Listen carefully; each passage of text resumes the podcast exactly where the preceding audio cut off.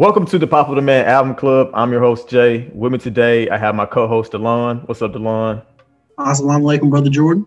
And guest starring today on the episode, we have the contributor to the SoFlo Sound website. We got Tommy with us. What's up, Tommy?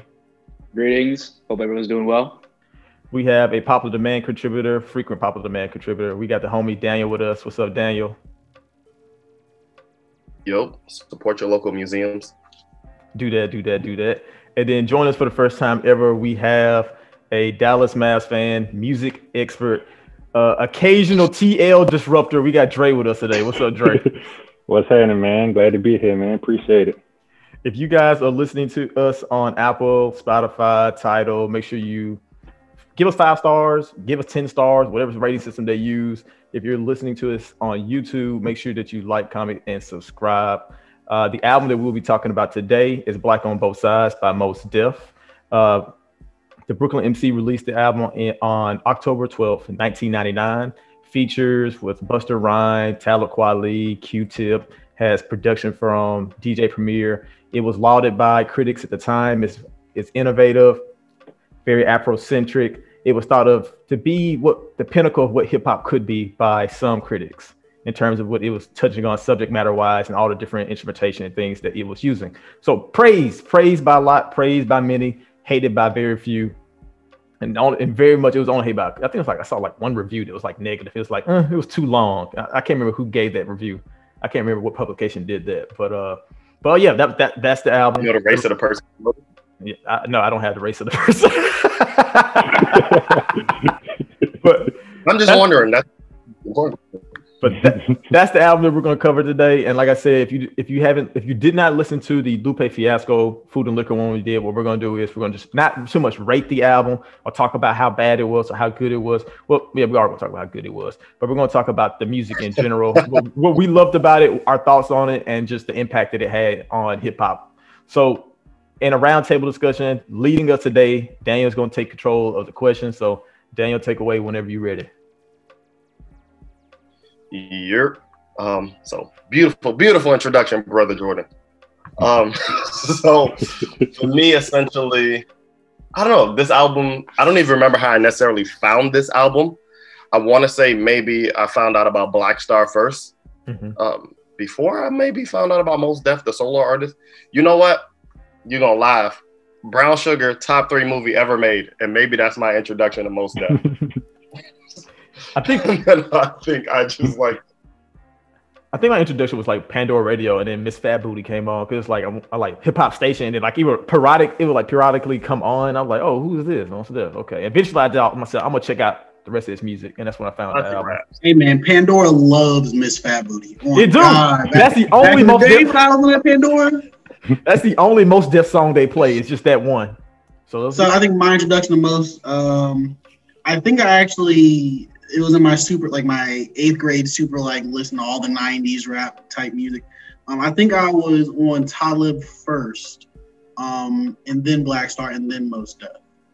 Um, quickly, the favorite quickly switched 100. percent uh, yeah. wasn't even a question, man. wasn't even a question. I used to love Talib Kweli too, and over time, well, used to. I no longer do. He on the internet abusing black women and bothering them. And it's, I've said I've said this so many times, but it's so crazy to me as like it's rooted in hip hop Twitter. I am. I never see that stuff until people say it, and then I go to his Twitter myself. Like I never seen him yeah. retweet it, quote it, or nothing. It just they like, man, he was wilding today. And I said, I ain't see none of that shit. What are you doing? I think, I, I think their Twitter use is like the exact um the exact way I, I hear their music too, because Talib to me is just you know how there's that fine line of like when you're just a little too preachy. I think Talib qual- crosses that line to me, whereas Mos Def just so perfectly fits in there. Um, mm-hmm. It, it kind of sounds like you're experiencing those lessons lessons with Mos rather than him just like talking at you over the entire song. That's very well said. Yeah. Dre, what was your introduction to Black on Both Sides? My introduction to this album, so my first time hearing Mos Def period was on College Dropout, which is one of my favorite albums of all time. And um, I didn't hear this album until I was in college. So this was probably like 2015. I was pretty late to this album. I'm almost kind of embarrassed to say it. But um, when I, cause I had a homeboy, I got a homeboy named Q. This is like his favorite album ever. So he was like, "You ain't never heard Black on Both Sides?" I was like, "Nigga, no, I'm from South Carolina. Ain't nobody, ain't nobody right around like." but um, when I heard it, it was like immediately like, okay, I, I get it. Like I get the hype. I get his rapping ability. I didn't even know he sung like Umi says and all that. I didn't even know that. So that caught me off guard, but I loved it. And like now it's like top 20 favorite albums of all time. So I love this album, man. And like I don't, and like people saying like you never heard Black on Both Sides, no, because it has like no real commercial songs other than Miss um, yeah. Black Miss Fat Booty, unless you heard it on Miss Pandora. yeah. You probably never heard of it. Mos Def doesn't really do a lot of guest features. He don't do a lot of public appearances. Like he, you would kind, it's easy to forget who he is or even that he existed unless you like really, really, really into um, rap. All right, you're cutting into my content. That is on the questions list. My bad, Relax. Tommy. Tommy, Tommy, go ahead. Tell us what was your introduction to this album. Um, I think uh, the first time I listened to it, uh, first time I heard Mos Def ever, I think I was this was back when I was on Spotify, listening to like recommended songs, and I think uh, Black Star came on with uh, Brown Skin Lady, and I added that song, and I thought that was such like a smooth, like a good vibe song. Wasn't mm-hmm. paying attention to it much at the time. I just loved the vibe of it. But then I started looking in more into Mos Def, and everyone was saying, "You got to listen to this album. You got to listen to this album." So I think I ended up listening to about sophomore year in high school on like a plane going somewhere. And normally I fall asleep on planes, but I was so interested in what he was saying and the beats and the whole aesthetic of it all that I was just staying awake. I'm like, holy shit, this is really good. Where is other albums? And I saw he only had like two other albums on like streaming, and then I was just kind of sad and disappointed. So to me, I feel like this is um, it's just a really black album. I don't know how more to like put that. So my first question was the album up with "Fear Not of Man," and Mo says, "You know what's gonna happen with hip hop? Whatever's happening with us." He goes on to explain like, you know, if we smoked out, hip hop smoked out. If we all right, hip hop is gonna be all right. So my question was, what transformations do you guys think hip hop has made since that statement was made? And do you believe that hip hop is currently a reflection of the state of black people?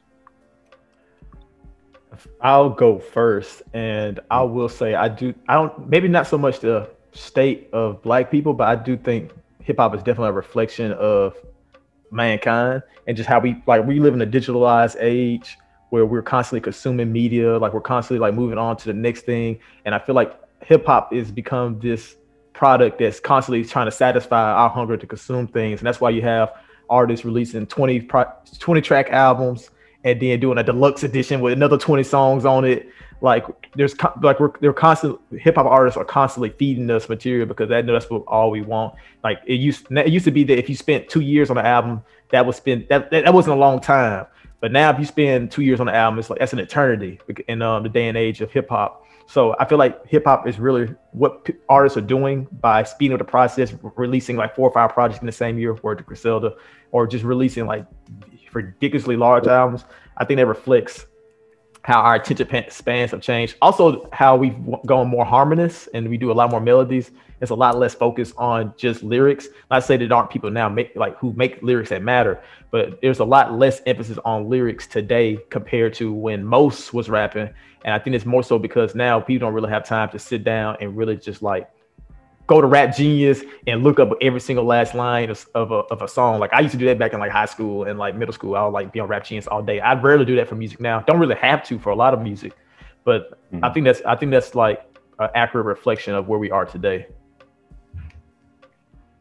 Um, to follow up with that point, you know, when Mos Def said, you know, if we smoked out, hip hop's gonna be smoked out, and when you listen to a lot of mainstream rap today, you know, niggas is smoked out, niggas is perked out, zanned out, mollied out, all that. And that's not like to criticize or whatever how people live. It's just it's a reality. And you know, the music reflects that. So I always felt like that was one of those lines where even the first time I heard it, I was like, damn, that's that's true. And to take it even a step further, I feel like that applies to listeners as well. So like in 2015, I was in college, you know, going out, doing all of that. And you know, I was bumping a lot of Future, a lot of Young Thug, Uzi, and all that because it reflected where I was in my life.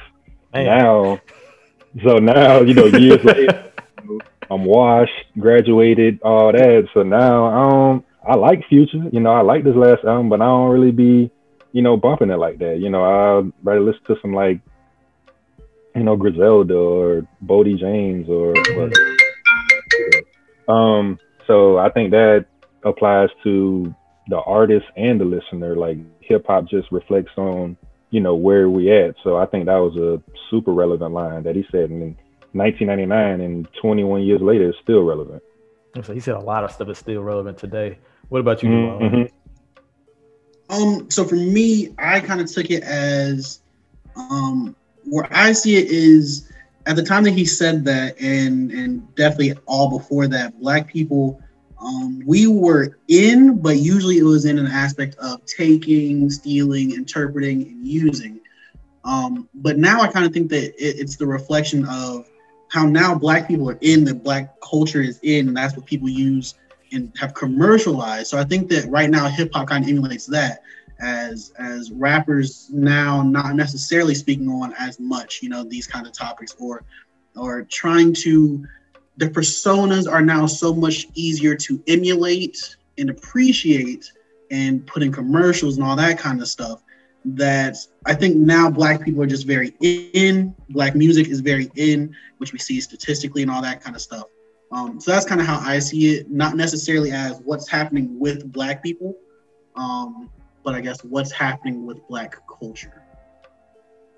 Word up, word up, word up. Mm-hmm. Tom, I'm sorry we keep going to you last. Uh, who, who, That's so do. I, I've actually um podcast album. De- Delon actually going off what he said. Um, I believe it's the song uh, "Rock and Roll" on this album that uh, kind of relates to what you said. That basically, um, Mos Def spends the whole song just saying that rock and roll, which essentially uh, derived a lot of its talent and creativity from the people who originated it, like Jimi Hendrix and all these other black musicians where the popular artists were at the time, you know, white uh, musicians, and he calls out like Limp Bizkit and a bunch of other white-led bands. That kind of shows that hip hop is essentially the driving force behind a lot of mainstream music nowadays. You see a lot of pop stars running, you know, trap beats and having hip hop features all over the place. So that kind of reflects how that music and uh, black artists are able to pretty much influence the whole culture around them besides just specifically hip hop.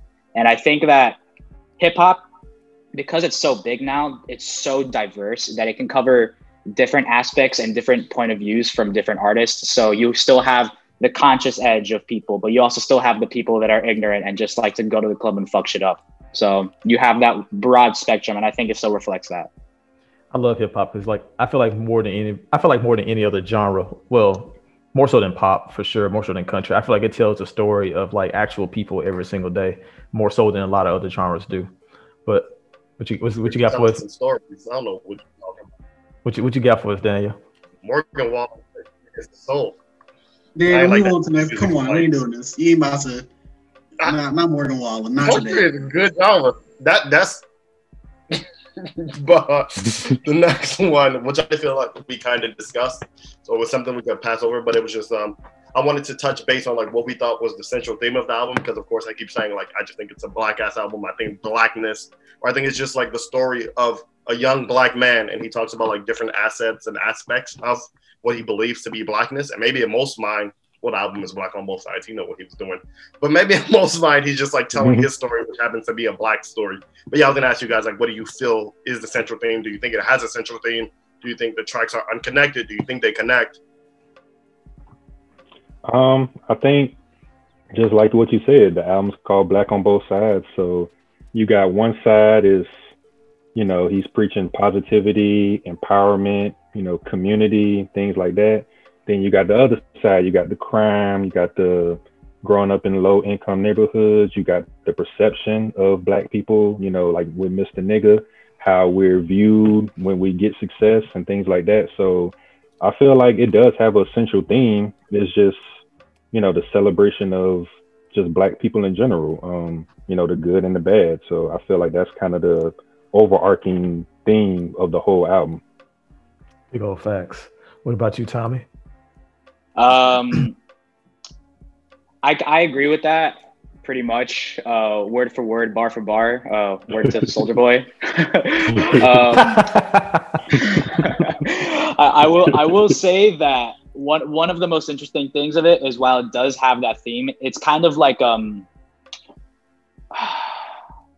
imagine like a TV show where there's like an overarching theme, but each episode is kind of like its own individual story, but mm-hmm. it still adds to the overall picture. Like it's it's weird to say, but a song like hip hop immediately followed after by a song like Love and then Miss Fat Booty. And they're all talking about these different subjects that when you look at them on the surface, they're so different, but they all add up to the same theme. So I honestly think that it's actually pretty clever how it works that way. There's the surface level side, and then there's the holistic side that you can look at it, which is like freedom of the mind and all of that. Mm-hmm. And I think like like Daniel, Dre, Tom, yeah, I pretty much already nailed it on the head, so I don't have too much more to add to this. But like you said, the album's called Black on Both Sides. I think the theme is more he's focusing on like a celebration of being black, enjoying the fact of that, and as well as talking about the experience of being a black man, or even just being a person. Because like themes like love, like you said, that's that's universal. That's something that anybody can relate to, and a couple of other topics along on the album but ultimately like it always ties back. Like i think on the song was it uh know that? And like there's like another song. At the, at the end of the song it just breaks out into a chant we just start my people my yeah. people know my people like he does it like two or three times on two different songs. And so it's just like a reminder that like that's that's who he's talking to. That's who he's talking about as he progresses through the album. Uh i think that so i think that's what the theme is it's just blackness. Like yeah yeah. Devon, you got anything to add on to that? And for the smallest for the smallest add-on just self-love because um, even in the even in the nuance of the way he talks about specific things like Miss Fat Booty, for example, um, that is a very tender song talking about this woman with a fat ass. So I mean, you know, it's a song about love, and not only that, there's so much appreciation for this woman that he is talking about. Um, these positive affirmations, more so how much he wants her, but just like you know, you know what I'm saying. It's, it's just a very much appreciation of um, and it's not really a confrontational album. Um, just a lot of lessons, a lot of a lot of caring and self love in it. But it, it, gets confrontational on uh, rock and roll, but other than that, yeah. he actually he has a, a line on um on mathematics that it actually it kind of struck a chord with me where it goes for all my people and he also mentions Latinos and even the gringos. So when I heard that being a Latina, I'm like, oh, okay, all right, me too. Let's go, let's go. I wanted to say so when I listened to this album, I though I know what led me to this album, I really don't know like how old I was or when that was when I discovered this album. I just know like it was there one day for me. Um, I was gonna say, do you guys think so? This album kind of reminds me of so three years prior, this dropped in '99. and '96, the Fugees dropped the score, um, which so I'm a young Haitian man or young Haitian American man. So to me, um, the Fugees are just like I'm putting them over Wu Tang, um, Outkast. It, it, don't matter who it is. I see your eyes got wide, but I'm gonna rep them. so I just always put the Fugees on like some pedestal. Um, yeah, because represent, representation matters. And even when I talk shit, be like, man, you niggas always want to see somebody that look like you, but god damn it, I want to see somebody that look like me. So the Fugees gave me that. And I think that album, to me, the score is just like um about just beautiful blackness, about resistance, about community bonding, about resisting resisting against oppression, resisting against supremacy. And I feel like black on both sides exist in that kind of space as well. I was gonna ask, do you guys think albums like this still have a place in pop culture? I know the first one I think of is To Pimp a Butterfly. Though Kendrick said, I was not trying to get you niggas anything. I was just talking about my life. And you know, if it applies, it applies. but I was wondering, like, do we think that can still be a thing now? Uh, word up to what you said about the Fugees and how you gonna, you know, always rep them because of their Haitian background. That's how you know. That's what we do uh, about Big K.R.I.T. every other episode for him being from Mississippi like us. Like, you ain't ever you ain't ever hear us say anything bad about Big K.R.I.T. except that except his album. We did say some bad things about this last Good. album, but we didn't say too many bad things. We we, we kept it we kept it PG. Yeah, we, we kept it PG. We don't, we ain't put we ain't put it on the Twitter like, hey y'all, we talking bad about Big K.R.I.T. album. We didn't do none of that. we want nobody to hear us say that. But uh, yeah, I I don't really, I honestly don't think there's a place in pop culture for this album. Um, for an album like this, like even it wasn't a place for it back then. Fugees, well, maybe more so the Fugees, but it definitely wasn't a place for um Mos Def album back then during the '90s. I don't even like To Pimp a Butterfly. Like I look at what Damn is and how it's like it made Kendrick like mo- like monumentally bigger than what he is now, and like how um like my left stroke went viral. How I've seen that incorporated into like other people's songs, and how I've seen it like like incorporated into TV shows, and just how I've seen like the damn cover be remade multiple times. Like a, a corny Clipper fan uh, remade Ka- Kawhi Leonard. Um, uh, he made he remade the, the cover with Kawhi Leonard on the front of it because he got his hair look like Kendrick Lamar. Uh, I've seen so many things and takeaways in pop culture that includes um, damn. I even see like I even get on TikTok from time to time, and I'll see people use songs from Good Kid, Mad City on there. I don't see that with uh with the a Butterfly. Like the music, like I don't see it like used on TikTok. I don't see it used um I don't see it used like for funny. Well, I do see it used for funny videos because it's like the video of the girl twerking to uh you. But uh I do see that on Twitter. But like ultimately, like I don't really see it used in pop culture that, like that. I don't see people like celebrate or like pop culture like like use the cover and like reimagine it in different ways, like I have with like Good Kid, Mad City, or Damn. And I think it's because like pop culture don't really care about black culture like that to celebrate to really really celebrate an album that's like really really really black. So I don't really. I think it's much appreciated. Like I, I love the hell out of Pimp Butterfly. That's my favorite Kendrick album. But in the grand scheme of pop culture, I don't think there's a real place for it to that point, I think that's a lot more about the sound than it is the subject matter. Because even with one of the more approachable songs on the album, All Right, that has become an anthem of sorts, especially this summer. Um, I think. When, go ahead. I hate to cut you off, sorry. Go ahead, go ahead. But I, I think that's still celebrated in a very black way. I'm making air quotes because what does that mean? But so I think we see All Right live to become like a protest song, but it's usually living talking about like black people like protesting and resisting against the system. So like I don't think I will go out and like. But that, that's not pop culture. back to kind of like that point that I was making earlier. I do think that like because and I hate to say it, but rebel sticking up for black people was a trend this summer, and I do think that that became part of pop culture because when I was um, when I was at the protest of the unnamed city that I live in now, um, a predominantly white protest that I saw, that song was blasting. They all knew all the words. Um, and I do, think that the subject matter of To Pimp a Butterfly was very much there. And I do think the subject matter of Here would be there as well. Um, it's just that sound doesn't translate as well. But I, I, do think that there is room for an album like Black on Both Sides in today's culture.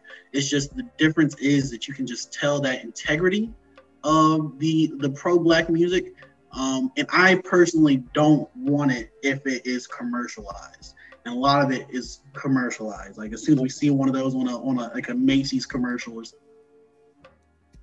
something like that, or we see like the the the the song that was made for the commercial with the Pepsi can and all that kind of stuff. Or, or you know, you just hear the song that is, you know, we're black, we're black, but like there's no real depth to it besides just getting that chanting or something um, like no that. No love for this is America. Um, I like. Yeah, yeah, yeah, yeah, yeah, yeah. so yeah, I, I, like I like my pro black music with some integrity, with some thoughts. Um, when I see that, I do love it now. Even then, like I, you said, you notice the sound. Uh, I, am trying to think of some more like real pro black or just like very pro black songs before even like Black Matter came out. But like you know, I get you know, I, you know, J Cole usually makes music like that from time to time too. But I don't think none of those songs are his more popular ones either. You see what I'm saying? So I don't even think it's just a, maybe maybe it's, maybe those songs happen to have that sound too, like Pimp Butterfly. But I don't think songs that generally celebrate being black generally reach the stratosphere of like commercialism. I think it depends on. So I wanted to talk to Delon mentioned the idea of commercial, and I that's a word that I kind of loathe. Um, there's not an attack on you, Delon. Um, but I just feel like for some reason, whenever artists we enjoy become successful, fans like start to complain and bicker and like it, it's just a weird thing. And I'm laughing because Hove is um Dre's background and Hove is who I hear in my mind uh, like talking about this. Like, am I not supposed to make money? Like, this is my profession. Like, what? Mm-hmm. So um I think of so granted, I don't really care for the song, but um, Beyonce's "Formation" to me was supposed to be like a pro-black song, um, and it was a very, very successful song. I went back to talk about, I backpedal and talk about the Fugees again. The score is a very successful album. I'd say it's maybe like four times platinum or something like that has like massive songs on it. Um, and the whole album is about like being black. So I think there is a space for it, but I think what Delon goes back to saying like about integrity. So I remember when um, Meek was re- released from jail this last time, and there was like this whole campaign. Yeah, you know where I'm going, Jordan. And I was like, I hope people don't try to turn him into Meek Luther King because that's not what he is. Like that's not what I want to hear from you.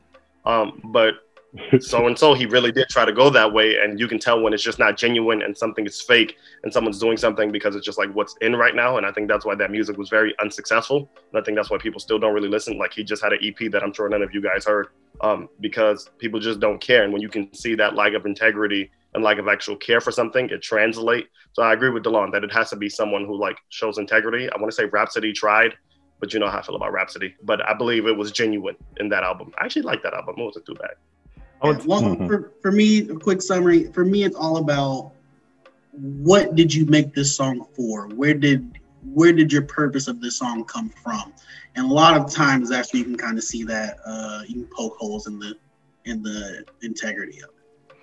Oh, just go go a little bit off subject. I Daniel told me Meek Mill released a project, and I just had zero clue. I had zero clue. I yeah, usually know. I was. I usually no, have, no, go. You know what I'm saying? I usually hear about things. I just get around to it eventually. I had zero clue. Didn't know when it dropped. Hadn't heard nobody tweet about it. Hadn't heard, seen a word. That's that's it's scary. But uh Dre, uh Tommy, I have anything no else to add to this topic? Yeah, you're right. You're right. It, it, it's getting it's getting scary out here for me. Y'all guys have anything else? I guys, you guys have anything else to add to this? Um, I think I pretty much can piggyback off of Delon's point where um, I kind of question whether you know there is a space for it because you know pop culture they don't really they don't want to celebrate you know blackness and being proud in your blackness or whatever outside of a couple of like you mentioned Beyonce but Beyonce like is already a star. So it's like you know that was her debut song it probably wouldn't really do anything. And on to the Kendrick point, you know, Spin Butterfly, that's his least popular album. So it's yep. like that ain't no coincidence. it's his most critically acclaimed album, but yet but didn't sell as much as Good Kid or Damn. So um I don't know. I mean, I think just pop culture is more so just thinking about pushing the artists that, you know, have that accessible sound, that accessible content. And I feel like it's been like that for quite some time, honestly. So um, I think there's a space like under the commercial, um, you know, commercial aspect of hip hop. But as far as like an album like this being the biggest album of the year, yeah, that's probably not gonna happen. All right. Tom, you don't have anything else to add, uh, Daniel? What you got for us? Oh, Tommy, you have anything? No, not really. Honestly, I agree with everything you guys said. we got we got to let Tommy go first next time, man. Yeah, that's, that's, that's, exactly what about to do. So, Dan, what, what you got for us?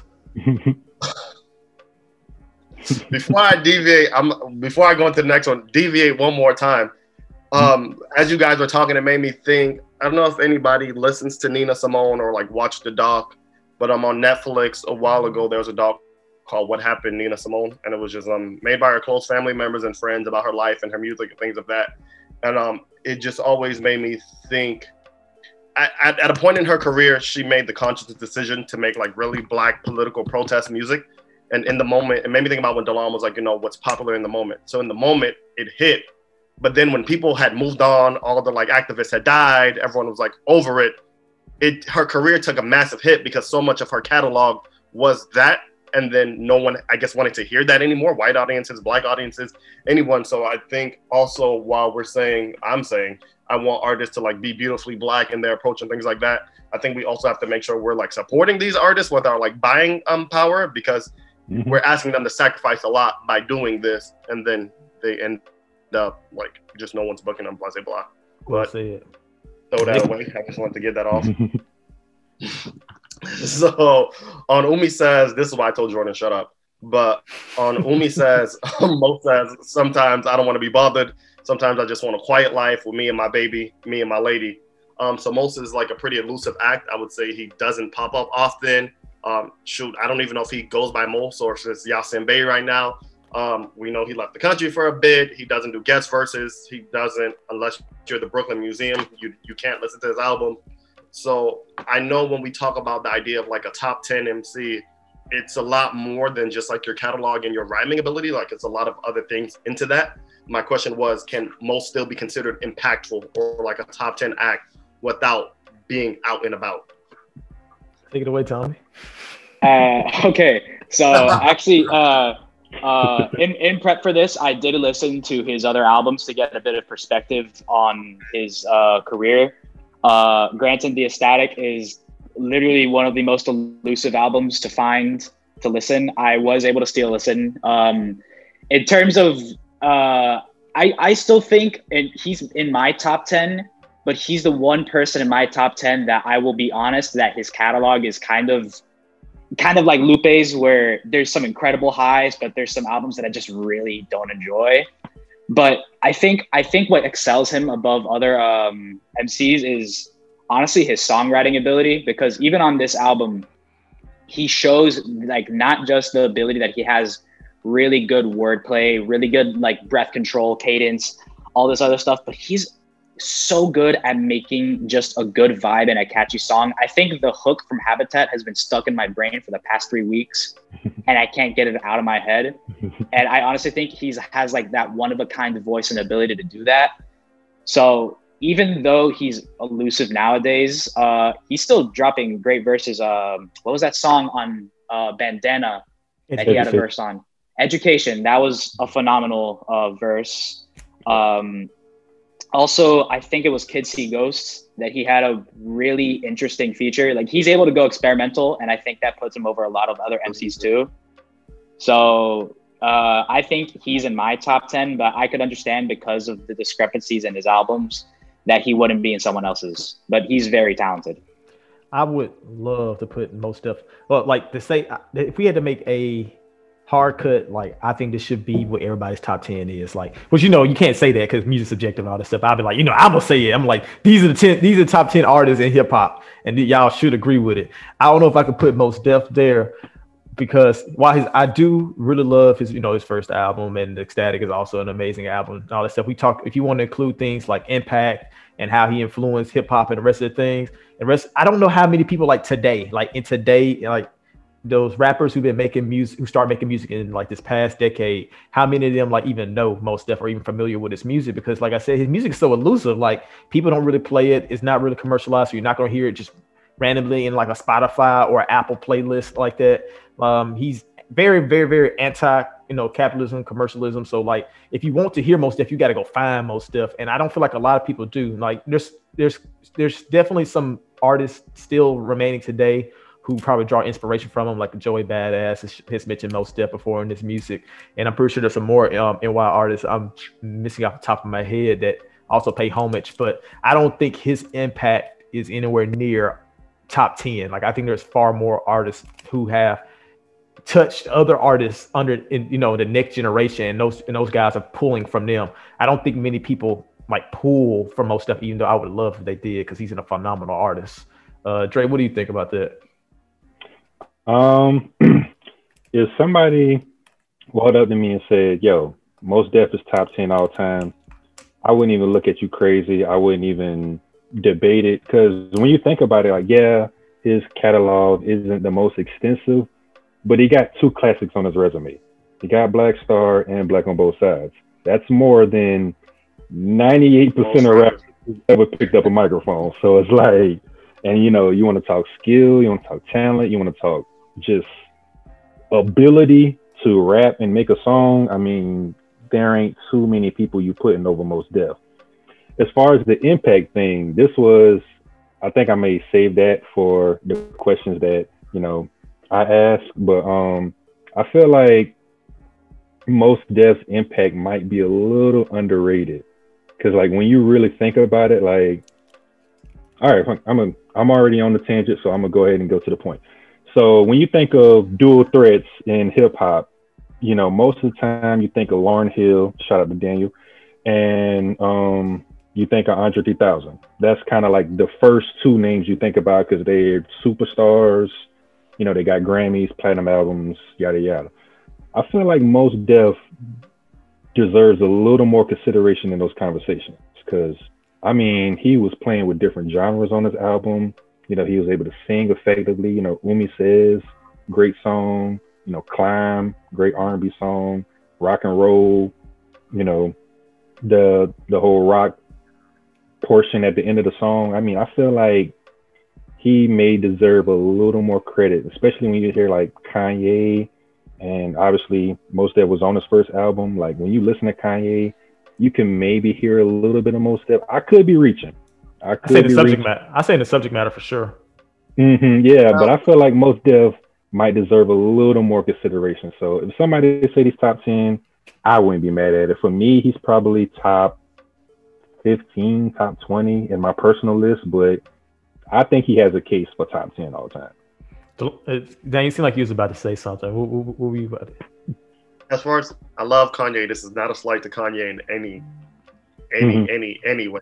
But if Mos sound, if Kanye sounded like Mos, it's probably because Mos wrote it. Um, ah, come on, come on, man. was around. he, was in the, he was in the studio. He was there. He was there. Yeah, so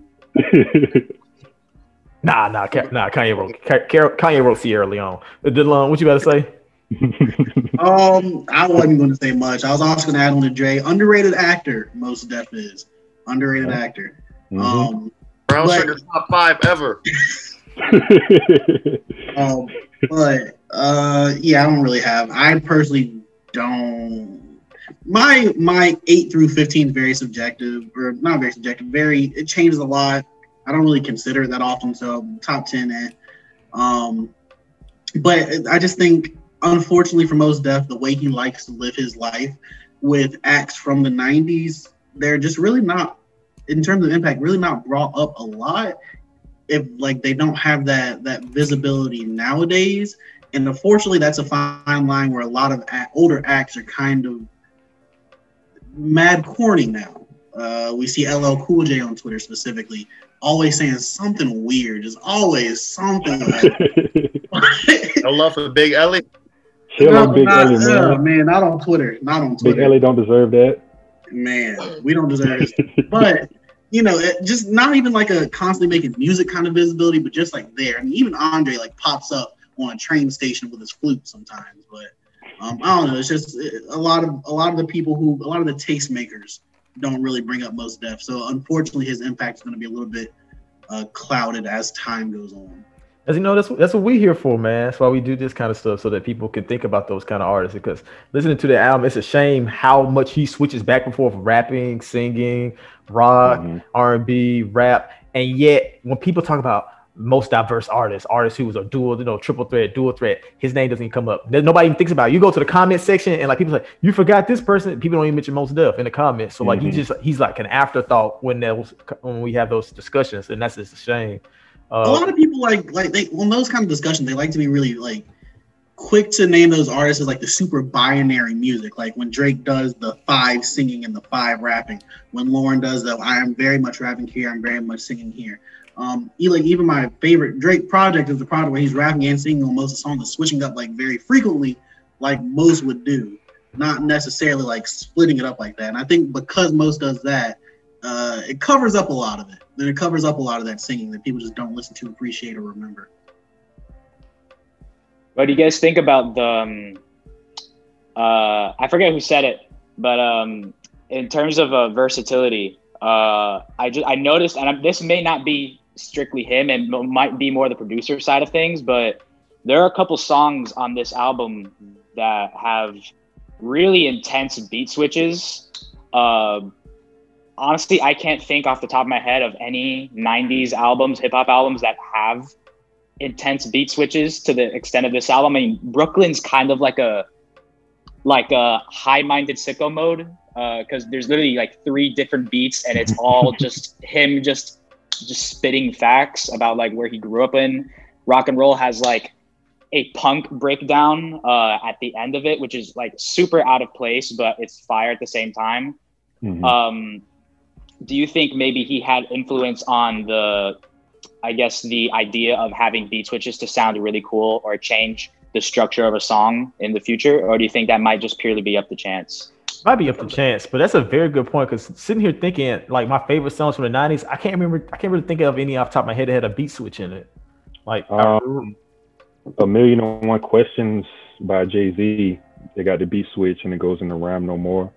Mhm. That was 97, I think. That's probably the only one I could think of, a song that got a legit beat switch, like a whole different beat to it. Um, but it's still rapping. Like you mentioned rock and roll, that's, you know, it goes into a whole nother genre for the last like minute and 30 seconds. So uh, I can't think of nothing like that where it's that drastic of a switch. So Mhm. um, yeah, that might be a good point. That's a, that's a very Yeah, great point. research. I don't want to just like make a comment, Yeah. but I that's off top. I can't. That's on Yeah. And that's, and that's that's not something you want to go on record saying like, yeah, he definitely was the first one to do it, and you know, people in the comment section be like, these niggas don't know nothing. What about Heroes One in 1980? But you gave me some, you gave me some food for thought though, Tom. I'm gonna make sure Yeah. we, we look, look into that after this though, because I'm intrigued now. Get off. It's someone, well, a few people I know Delon mentioned and Jordan mentioned the idea of Mos being like elusive. Tommy, you said like how you had to go dig for his music, things like that. So Mos, um, Mos did something pretty cool till end of last year, beginning of this year that was like near and dear to my heart. I wanted to get to New York so badly to experience it, but it just didn't happen for me. Um, so Mos, um, in conjunction with the Brooklyn Museum, he released an album or an EP. Um, and if you did not get to the Brooklyn Museum, you did not hear the project. Um, many sleepless nights. I was like, damn it, I gotta get to New York. But um, so it was, uh, he premiered it exclusively. It was eight tracks, 28 minutes long. Um, so it was kind of like a, almost like an installation of a sort. So um, you come to the museum, they take all your devices, make sure you're not recording it. You go into space. I'm unsure how they curated it specifically. And then you just like really listened and took in the album. And I thought it was, to me, I was like mind blown as a person who loves museums and who loves hip hop. Um, I always think about like, um, I always tell my directors like, um, I just want to blacken up museums. And I was like, damn, look at Mos doing the work. He blackening up museums. And I thought it was um, beautiful. And then him being from Brooklyn and then the Brooklyn Museum just being one of the very few museums that I think just always gets it right every time on how to like reach across that out to that audience. I thought it was perfect because I was like, you know, Mos is probably bringing in a group or an audience into the museum who probably has never been, who probably had some really bad experiences, whose parents might have had bad experiences, and then it turned them off. And I was like, you know, Mos is opening up that door again. I was gonna say, do you guys think there is a place in museums for this? Is there a place in hip hop for this? And if so, like which acts or like which albums would you like to experience in a museum? I'm looking at Dre's background and Blueprint in a museum would be crazy to me. Jay Jay Z in museums. Uh, I think I think for Magna Carta, Holy Grail, I think he did a. He tried to do like an art performance of. I think he was like freestyling for like four hours or something in the mu- in a museum Mm. uh, with what with water breaks. I think so. It might not have been four hours, but um, I uh, Jay Z does rap a lot about you know paintings, and that's not necessarily appreciating them, and more just owning them because he is that wealthy. But I do think that there are a lot of albums that, not just musically and historically, but also aesthetically, uh, should be on display for museums because at the end of the day, it is art, and I think Black on Both Sides is like kind of a perfect example of that because all like the music videos, um, the way it sounds, the way that its characters are presented is kind of an amazing work of a body of work of just one person putting their heart and soul onto pen and paper and over beats. So I definitely think that there's room in museums for stuff like this. Word to Mos Def earlier in the album when he says, you know, hip hop isn't a giant waiting in the hills. You know, it's a reflection of us and who we are. And I feel like that's what museums are supposed to do. It's supposed to capture the times of what we, we are now, you know, what we were then. And I so I def I definitely feel like there's a place for music for and for music, you know, in general, I feel like music should be in more uh, museums. And with that being said, I know hip hop should be placed in museums so that you know, like I said, I feel like it captures the grand scheme of like the black experience. If you listen to the right songs from year to year to year to year to year, I feel like it tells our story. Um, that was another point I was going to make. Delon, take it away until I come come back to me. I'm trying to remember what it was. I very much that, that that type of stuff, and I hadn't heard the Mos Def thing in the museum, but that's like the type of stuff that makes me love music so much more. I really love when music presents itself in other mediums. For example, um, or or even like breakdowns specific things like Jay Z's Decoded, or or Kanye West's uh, Kanye West, My Beautiful Dark Twisted Fantasy, the visual album that comes with it. Um, I watched that like a mean three times. Like I just love when music comes in other presentations like that. So definitely now, Daniel, you're the museum expert, so I can't speak on as much as you.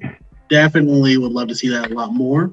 Um, I don't know how it works, but you know, mm-hmm. I'm also a little wary of hip hop museums as a whole, because like T.I. being in charge of the museum just kind of threw me off, and I don't really, oh, I, I, I, don't know. It's kind of like this, this is this mixed bag for me when I need it to be somebody from Black culture to be in charge of these museums, but I really don't want a specific artist in charge of these museums because I T.I. had a little too much, a little too much power there, just determining who's trap and you know the history of trap and. But yeah, more museums like that. I don't know where I'd like them placed, but yeah. I've never been to the Trap Museum. I've heard it was a cool um, experience. Um, some people I know went and they were telling me about it, but I just don't think I cared enough. And then I don't know, he did that whole, he split like a throne and it was like Nicki on one half and Cardi on one half. And I was like, yeah, this is not the place for me. And then yeah, I was just done with it from there. I, but I, I like the idea. You, somebody was saying something? Oh, I'm about to say. I, I probably remember what I was going to say earlier. If we did a top, if we uh did top ten lyricists all time, across all genres. Shakespeare would be a top 10 rapper. Like lyricists, like lyrics, like there's a lot of people who are I feel like there's a lot of people who are better writers. Like there's a lot of hip hop. Yeah, Ghost Riders. I know that. I mean, it, it, makes a lot of sense though. But I'm gonna say this: there are a lot of really, really talented writers within hip hop. I think Lupe is one of the greatest writers. Not just like not with just within hip hop, like just period. Like he's very, very good at what he does in terms of like putting together stories and telling things with his music. And I feel like hip hop is an underappreciated form of literature that it just goes untapped. And I feel like mm-hmm. that it should be displayed more so like that, like how Kendrick's um not Pimp Butterfly, where was it put? Pimp Butterfly and Damn were put in two different places. One got a Pulitzer, and then another one got something else. I can't remember what it was. The Harvard Music Library or something like that. Yeah, Pimp Butterfly's in Harvard. Damn was given a Pulitzer, and I feel like more mediums like rap should be given like that. Like Damn should not have been the we talked about this before. Damn should not have been the first rap album to get a Pulitzer. There are a lot of albums or are even yeah. the, the lyricist, the lyricism and the writing that goes into those albums are just as good, if not damn near way better than Damn. And I just feel like music in general should hip hop definitely should be recognized more so for its writing and be you know I internalized in museums in that way. I think sometimes hip hop has to be I don't like the term easily consumable because I don't necessarily want my music to be easily consumable. Like I want my music to kind of challenge me in certain ways. But I think as hip hop is one of those genres. Um, I'm trying to think hard before I say what I want to say. I know what I want to say, but I'm trying to like map it out. So uh-huh. I think so I think people look at black people as like inherently like aggressive or rough or tough or like those uh and I think hip hop attaches like however people view black people, people view hip hop as well. So I think people always look for that one song that's kind of oh this is kind of cool. We can listen to this too. We can say this too. We can enjoy this too. So I think of I want to say I think Pac's Dear Mama is in like the the Library of Congress, the Congress's music library, the Library of Music for Congress, something like that. Um, mm-hmm. But to me, I wouldn't say that's like the Pac song that I would put there. If, if there was one Pac song, I know it wouldn't be that. I don't even know if I would put that like in my top five Pac songs, but it's easily consumable. It's something everyone can relate to. You don't have to be black to enjoy this. You don't have to be impoverished to love this. Everyone loves their mother. So I think hip hop is like one of those things as well, where we'll see. So more to Dre's point, where he was like, you know, everyone agrees. Not everyone, because I know a lot of people don't, but maybe the vast majority of people agree to Pimp a Butterfly is Kendrick's like best work, and he took it to Heights he never took it. But it's not mm-hmm. as easily consumable. Everybody cannot relate to this. Everyone cannot like. Everyone doesn't go through these struggles or these.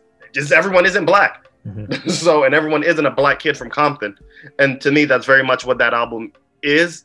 So I think that album, hip hop in general, songs, albums, whatever, if you're not easily consumable in a way, then you just aren't going to get that love or that recognition. Because, mm-hmm. yeah, and I think it's the sound as well. Because, um, you know, when Damn got that Pulitzer Prize, I didn't agree with it. I thought Pimp Butterfly should have got it, but Damn has a more accessible sound. You know, with Humble and DNA, it's more trap influence sounds and things like obviously yeah he still got you know alchemist and ninth wonder on there but the songs that you hear it's more accessible it's more and he's still telling his story. And even with good kid mad city you know with um swimming pools you know that's a accessible song. It's an anti-alcohol song but it's a catchy hook. It's a the beat is remin- reminiscent of what the sounds were in 2012. So, Pimp a Butterfly was there was nothing that sounded like Pimp Butterfly, especially not in the mainstream. There was nothing. So, I think it's um it's obviously yeah the content as well, but it's, it's also the sound. Like it's just not a super popular mm-hmm. you know sound of that time. So I think I think it's both of those reasons. So yeah, I think so. I think everybody here agrees that hip hop should definitely be put. It should be kind of you know it should be put in museums, but you know museums tend to like go way way way back, and then hip hop still is a fairly young um, genre. So I can kind of mm-hmm. get why some museums probably wouldn't include it because some museums might not even reach the 1900. They might just be dabbling more, you know, before that. But um, like I said, you would know more about that than I would, Daniel. But I feel like if anything, if there's any museums with things from the 2000s or anything from like the like late 90s, 80s, it, well, since hip hop is being accepted, I feel like there's a place for it in those museums. I feel like, and to counter with that point, I feel like Jay Z was named to the Songwriters Hall of Fame. I think he's the first rapper, right? The yes. first rapper, but yeah, this was a couple years ago. It's like now, obviously, that's my goat, my favorite rapper of all time. There should be more rappers in the Songwriters Hall of Fame. there should be more. so yeah. I want to say, stop saying you know more, Daniel. And as far as museums, museums for everybody. It's, it's not. so stop saying that. But um, I think museums are just like everywhere else. When I think um, when Delon was talking about the whole like it was like catcher the it thing um, to be like protesting or care about Black lives this summer. I think for I think museums do the same thing. Um, I've definitely gotten in trouble um, professionally for like saying this aloud, but I definitely think museums have been like on this weird bandwagon of like uh, let's make accessible and like everyone's in and we're inclusive. I hate those words now, accessibility and inclusive, because um, no yeah. one can really explain me like what it means. Like, what are we talking about? Um, so I think everyone would be like, yeah, let's fake. Yeah, we're camaraderie, but I think it's all um, BS. But I think there's a place for everywhere. Um, so yeah, I think you're right in certain spaces where certain there are museums of pop culture, there are museums of music and things of that. So I think if it applies, hip hop should be able to be in it. Like it doesn't matter. Mm-hmm. But once again, about accessibility, um, I work at a civil rights museum, but was just told that we can't talk about Malcolm X makes no sense to me. He like literally embodies everything that we talk mm-hmm. about, but I was literally told just like no, flat out like we can't. But I was like, what are you saying? And it was like Daniel, no. That's white people, Daniel, come on now. It's a, it's a two sided coin. No, that, that, that, that's that's really what it was. That's really what it was. They're like, they're not going to approve this. No, they're not going to approve this. But whatever. so, my last um, question. It was really two questions, but I feel like I might as well put them into one. And then I wanna we're gonna eventually talk about New World Water. I couldn't think of how I want to wanted to talk about it, but to me it's like too like I don't know, that song is just heavy and loaded and it makes me think about so much. It makes me think about Flint, it makes me think about Malcolm yeah. X, it makes me think about Ghana. Like it just there's so many layers, but I couldn't figure out how to like get that. But so I just want to drop that so everybody know we're gonna get back to New World Water. but my final question was um, I want to know everyone's yeah, just personal top three from the album, maybe their favorite bar. My top three would be "Do It Now," Umi says, and "New World Water," which I think are just all back to back. That's a crazy three run stretch. Um, I can't think of many better. I think three run stretches on the album. And then my favorite bar had to be from New World Water, where he says, "Way up north and down south is drinking it. Used to have minerals and zinc in it. Now they said it got lead and stink in it." Um, and once again, it just made me think about a lot that is currently happening, a lot that has happened before. And it was just, I was like, God damn, Mos. so, yeah, go ahead. I think my favorite songs are Love, uh, New World Water, and then uh, what's the name of the other song? Uh, Rock and Roll. uh, terms of favorite things in those songs, things he says. I don't know what it is, but the hook on love, I absolutely love. Like the, the love that that part, but also um, I start to um, I start to write. Wait, I start to think. I start to think. And then yeah, I sink, into, into the, paper. paper. Like mm-hmm. I was ink. I don't know that that visual in my head. Like just I don't know. I, I love it absolutely. You know what yeah. that's from, right? I don't actually. That's a Rakim bar. Word. Mm-hmm. Yeah, he turned that into Mm-hmm, yeah. God, the God MC that no one that spoke to me. but uh, and then like rock and roll, I absolutely love him. Like denouncing, like, yeah, that's not really rock and roll. This guy's rock and roll, and like that mm-hmm. guy right there, nah, he ain't rock and roll. But this guy's rock and roll. Like I really love that whole dynamic. Him just sitting there, just saying, like, just want to clear, like, clear the, you know, just um, clear the air. Like, hey, no, these guys are the real rock and rollers. Like, those are the guys who really made this genre. They're the ones who made it. So I absolutely just love the energy, the uh, idea behind that song. And then New World Water, like Daniel said, it touches on so much that's so relevant today. The from Flint to he talked about how California being on fire in the 90s and needing water and they can't really they don't really have it. And like mm-hmm. somebody I'm friends with on Twitter hit me up yesterday. He said California is on fire again now, and it's just it's crazy.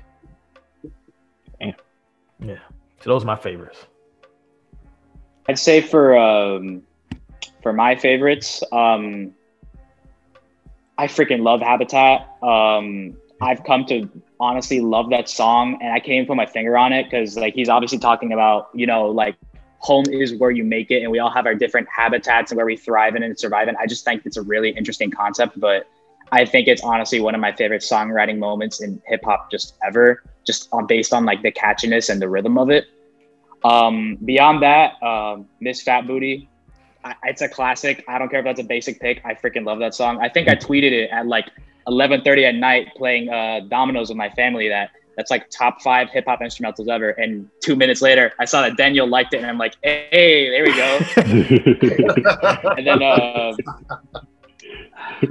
I think I think just for uh, the last one, um, New World Water. Again, I think when I I listen to that song now, it kind of blows my mind. That's one of the few songs that's like truly like speaking. It could release today and still basically be treated as the same thing. Like that's how well it's aged. Incredible. Mm-hmm.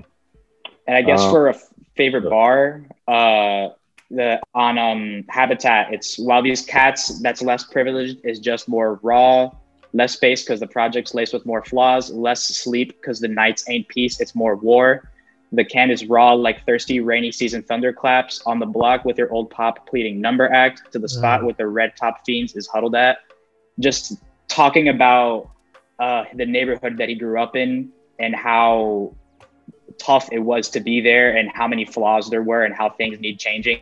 But at the end of the day, that's where he lived, so he had to make the best of it. I think there's just so many layers to that. Word up, word up, word up. What about you, Dre? Um, top three, I'll probably go Brooklyn. I love, you know, the beat switches. I love the way he's rapping on that. Um, the last part, um, Who Shot You? Some of the best rapping I've ever heard in my life. Like his flow was insane on that one. Um, Got was another great song that I love. Just talking about you know people you know flexing with the jury or whatever, and making yourself an easy target and all that, and you know that's that's real. Um, and I'd probably go Love um, for many of the same reasons Jordan said, like the hook, you know, everything just you know just just hits perfectly. You know, that was one of the first songs that really clicked for me. Like when my first listen, it was like, yeah, that's the one. Um, everything else kind of grew on me, you know, more, but that one was immediately like, yeah, that's the one. My favorite bar uh, or bars is probably on hip hop when he said, the industry is just a better built cell block a long way from the shell tops and the bells that L rock. And I look at that and, um, you know, you think about the industry now where labels are trapping young artists into lucrative multi-album deals and not giving the publishing and things like that. So it's basically like you're imprisoning these artists for a limit, a certain amount of time. Like you gotta drop this many projects, and now they're doing a thing where you drop a project, but they list it as a mixtape, so it don't even count as an album on your deal. So now it's just like it's pretty much a better built cell block. It's like yeah, they give you an advance, make you think you're doing something, but ten years from now, when your album is five times platinum and you got five thousand dollars from it, it's like it don't really even up. So I think that was real interesting. That was like I said, 21 years ago, and artists are still going through. You know, we had a situation with Meg earlier this year, so um, you know, it's just another super relevant thing of the album. So I probably say that's my favorite bars of the album. Um, mine, uh, I have a top two. My top two is "Do It Now." Busta Rhymes was my favorite '90s acts, and I'm a sucker for a back and forth. Sucker for a back and forth. Um, and then Brooklyn. Uh, and I don't have a favorite bar, but my favorite verse, favorite verse is the second and third verse on Brooklyn. Y'all know that GIF of Michelle Obama where she's like, from like, from like a technical aspect, that the, the Brooklyn, I'm like, the mm-hmm. whole time, man. That that that man, it, it felt like I don't want to explain it, but it was just it was just great. It was great. It was great. He was put on a clinic on that verse. Both of those, man. both those verses. All right. So, so Daniel said he doesn't have any more questions. Did anybody else have any other questions that they brought for themselves or y'all stop maybe thought of while we were sitting here? I don't have any. I got I got one question. Um, so you mentioned uh, Twitter earlier, um, and obviously Talib is doing bad shit. Just we'll leave it at that. Just bad stuff. Mm-hmm. Um, but um, there's been rumors going around for a while. I think I heard it like two years ago that uh, Mos Def and Kweli were both interested in linking up and potentially doing a second Black Star. Would you see that as something that would be would have a space in today? Would you be interested in listening to it, or do you think you could be you'd be fine without a second one? I personally don't want it. I'm not a person who always cares for sequels personally, um, especially mm-hmm. when it's been that long of a time in between. Like I wouldn't even want to watch Throne two, and what that's like ten years ago. So like I don't I don't need it. I probably would still check it out, but like I know Jeezy just dropped the recession too. I didn't listen to it. I barely liked the first recession. So it's like I, I don't need like always a follow up. Like it's okay to leave let things be and let me enjoy them in that bubble. So for me, no, I don't need it. I think I actually saw that it's done. Like I think that was like mm-hmm. it came out like this year. Like it's done. We just holding on to it. I don't know. Mos Def like nah. See, saw what Cap. You know, maybe he logged on Twitter one day. and Said, "Let me see what my boy Kweli be doing on Twitter." And he said, "You know what? Maybe th- maybe I shouldn't drop this album right now. Let me we'll try again in 2021 or 2022 or whenever. But it's done. Um, do I want it? I'm definitely gonna listen to it because I gotta hear I gotta hear Mos verses, and I ain't gonna front. I like quality. I like Kweli's uh, rapping from time to time still. So I, like, I, I definitely check it just to hear it. Yeah. I'm afraid of this content. I'm afraid of this content. I would, I would love to listen to it. I'm going to listen to it if it does drop. And I think my point is that's probably the only way we're going to hear Mos Def ever again on an album, like for a full album. That's what I'm saying. Um, you got to bite the bullet. You got to. like, am I waiting for it? No. no I'm, I'm so, um, yeah, I think they was talking a couple years ago about making a Black Star um two, and you know, I'm like, I'm with Daniel. Sequels scare me. You know, you see, I got Blueprint one and not the Blueprint two as my background, so that's a clear sign. Like sequel, I haven't listened to Recession two yet either, and Recession is by far my favorite Jeezy album. I just I can't do it. So when it first dropped the news, I was like, okay, that should be interesting. Then they said um Madlib produced it all, and I was like, like, come on now, like a Black Star album produced by Madlib. That sounds like a YouTube comment under Big L video. Like that's just like, that's something. Like, come on now, like, you really expect us to believe that that actually exists? Like, come on. So I listen to it. You know, I definitely want to hear Mos rap some more. Like you know, his verse on education last year was amazing. So I know he still got it. So if I get a whole nother album of Mos Def verses or singing, whatever, whatever the hell he's doing these days, I mean, I'll listen to a whole album of it. But do I think we're gonna get it? Mm, probably not. I think that's just gonna be one of those what if things in hip hop. And like I would have believed it if they didn't say Madlib produced it. I would have believed it. I would have believed it existed. I would have believed it's somewhere on a CD. But when they say Madlib, I'm like, nah. Mm-mm. So I listen to it if it drops, but I have no hope. Yeah. I'm gonna tell you what. side note, this this is off topic, but uh, when Jeezy announced Recession Two, I was like, man, that's stupid. Like he released the last, I like he released the last recession. We was in a recession. We ain't in a recession no more. And then I googled, it, like, oh damn, we are in a recession. I, I didn't even know. I didn't even know. oh, oh shit. But oh man, anybody got else got a question? Not a question, but not one. I will say I usually hate sequels, but Busta Rhymes Extinction Level Event 2 was a very good sequel. Other than that, I usually hate sequels as well. hmm Um, so I guess in my point earlier when I talk about dual threats in hip hop, you know, and you know, obviously people bring up Lauryn and Andre. Do y'all feel like Mos Defs should get more credit in regards to being a dual threat in hip hop?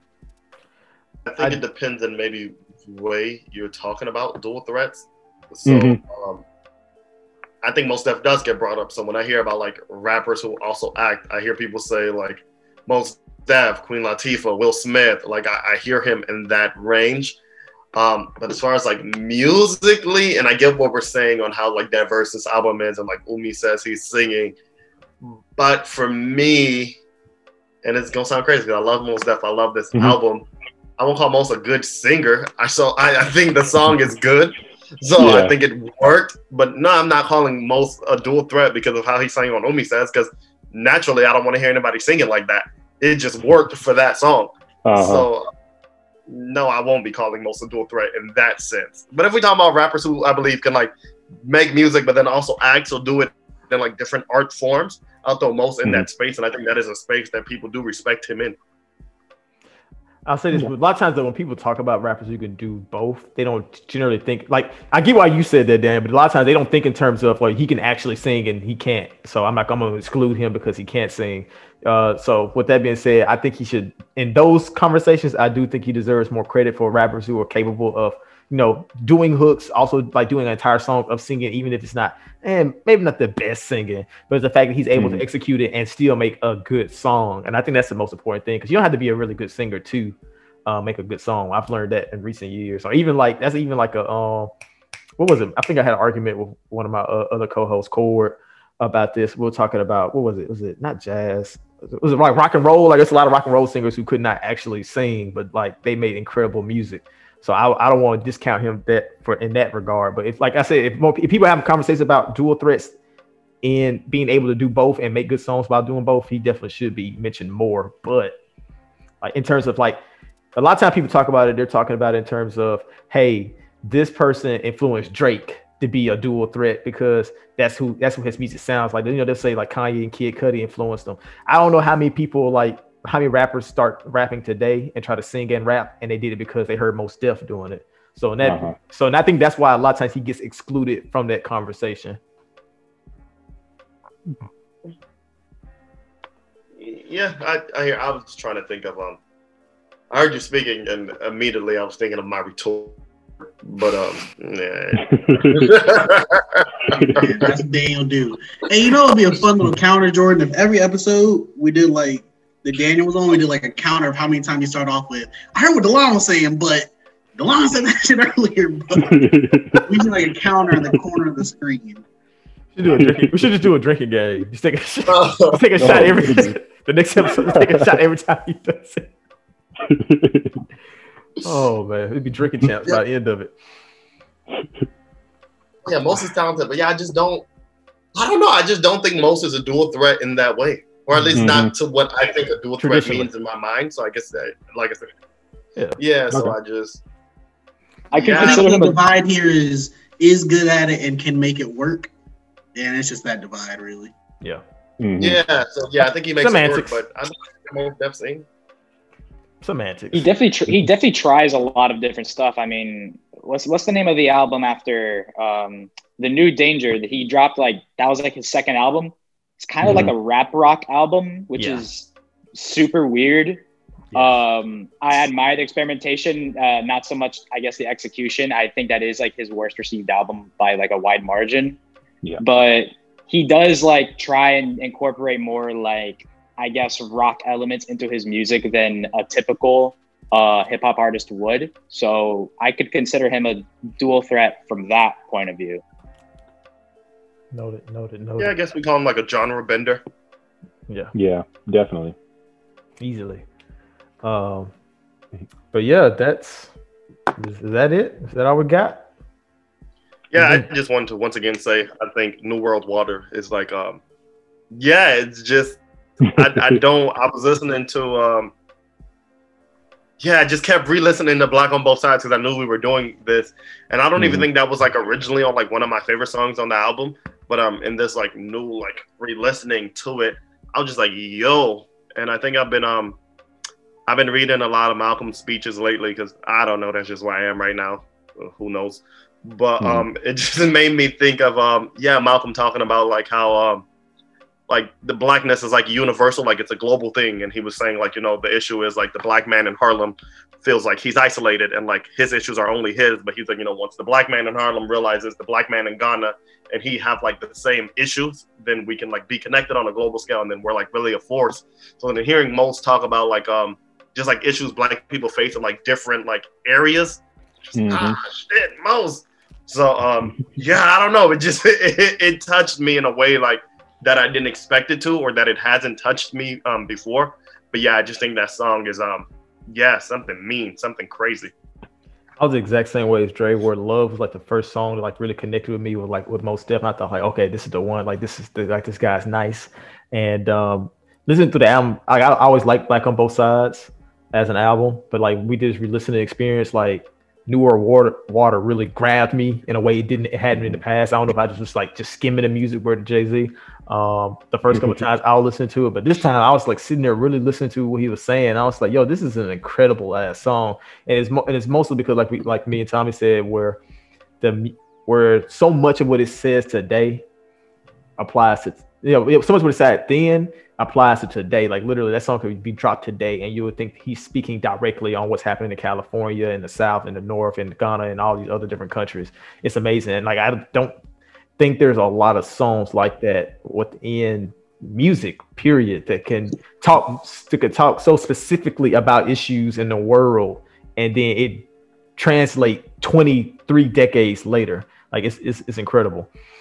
So I think that you know everything you said. I think you know Daniel too when talk about New World Water, but in this album specifically, I think that's one of the um, things that make this album a classic. Just how relevant it is. Like if you can listen to it right now, and it's still the topics are still relevant, and you know we're still going through these things, unfortunately. But you know that's reality. I think that's one of the things that make it classic. You know that's what makes Tupac so one of the things that make him so revered because everything he's talking about in 96 and 95 we still going through in 2020 so i think this album i think that adds to the classic status of this album or if somebody wants to argue you know is this album a classic? It's like well you can listen to it right now and he could drop this album right now and i don't think it would sound too outdated because it's a timeless sound. You know you got to think in 99 that was no limit, cash money, um, Rockefeller, bad boy. Like this don't sound nothing like any of that. So it's not a trendy sound. So I think even if you drop this album today, you'd be like, okay, New World Order. Okay, well we got the Flint crisis is going on, and everywhere else, you know, you got hip hop. Okay, that that's still relevant. Know, Fear Not a Man, all of that. So I think all of that just culminates to this album being a a classic in not just hip hop and music in general, honestly. Yeah, I, th- I definitely, it's a hundred percent a classic. Uh, we were talking about, you know, it might not have had the biggest influence in terms of the aesthetics, the sounds, or the trends of future music, but I think it was incredibly relevant for what the subject matter actually is. Mhm. You know, varying from song to song, people are still talking about the things. There are still things going on that are relevant to the music that he made. I, I was watching the for like final prep for uh, this uh, Zoom call. I was watching the music video for Miss Fat Booty, and I saw someone in the comments say, "This is the first I fell in love with a stripper song." And I saw that, and I'm like, wait a minute. and then I thought back Oh, to. T Pain. I thought that to T. I thought back to T Pain's song, and I'm like, shit, he's kind of right. People are still making songs like that. So at the end of the day, the subject matter, I think, is what's influenced the most and what makes it really a classic. Just the way that everything he talks about is true to life and true to everyone's lives in one way or another, musically or not. Word up. All right. We've been here a while. Thank you all for tuning in. Uh, thank you, Dre, for coming on. Thank you, Tommy. Daniel, as always, it was a pleasure having y'all, all three of you guys on. This was a lot of fun. Uh, had a lot of great discussion about Mos stuff. I'm glad we could sit here and talk about his music and like really bring life to it. Like, like, like we talked about earlier, he's a almost for, a forgotten legend. You can almost call him more of a myth in hip hop. The fact that Yeah. nobody really ever talks about him, except when it's like very hyper specific conversations. So it's good that we were able to give him an hour and 30 of our time today. And uh, hopefully ever, other people Most hear this and even think themselves, wait, what you say, Daniel? Mos in my top ten. I, just, I, I don't know about nobody talk about him and all that. I talk about Mos a lot. Well, hopefully, But you are right. Continue. I, Hope, hopefully, hopefully somebody today, somebody, well not today, when this episode comes out, whenever it comes out, hopefully somebody hears it, inspires them to go listen to the album, and they be like, you know what, he's in my top ten as well. So, like I said, thank you all for tuning in to another episode of Popular Demand podcast. Tune in next week for the episode of your favorite podcast.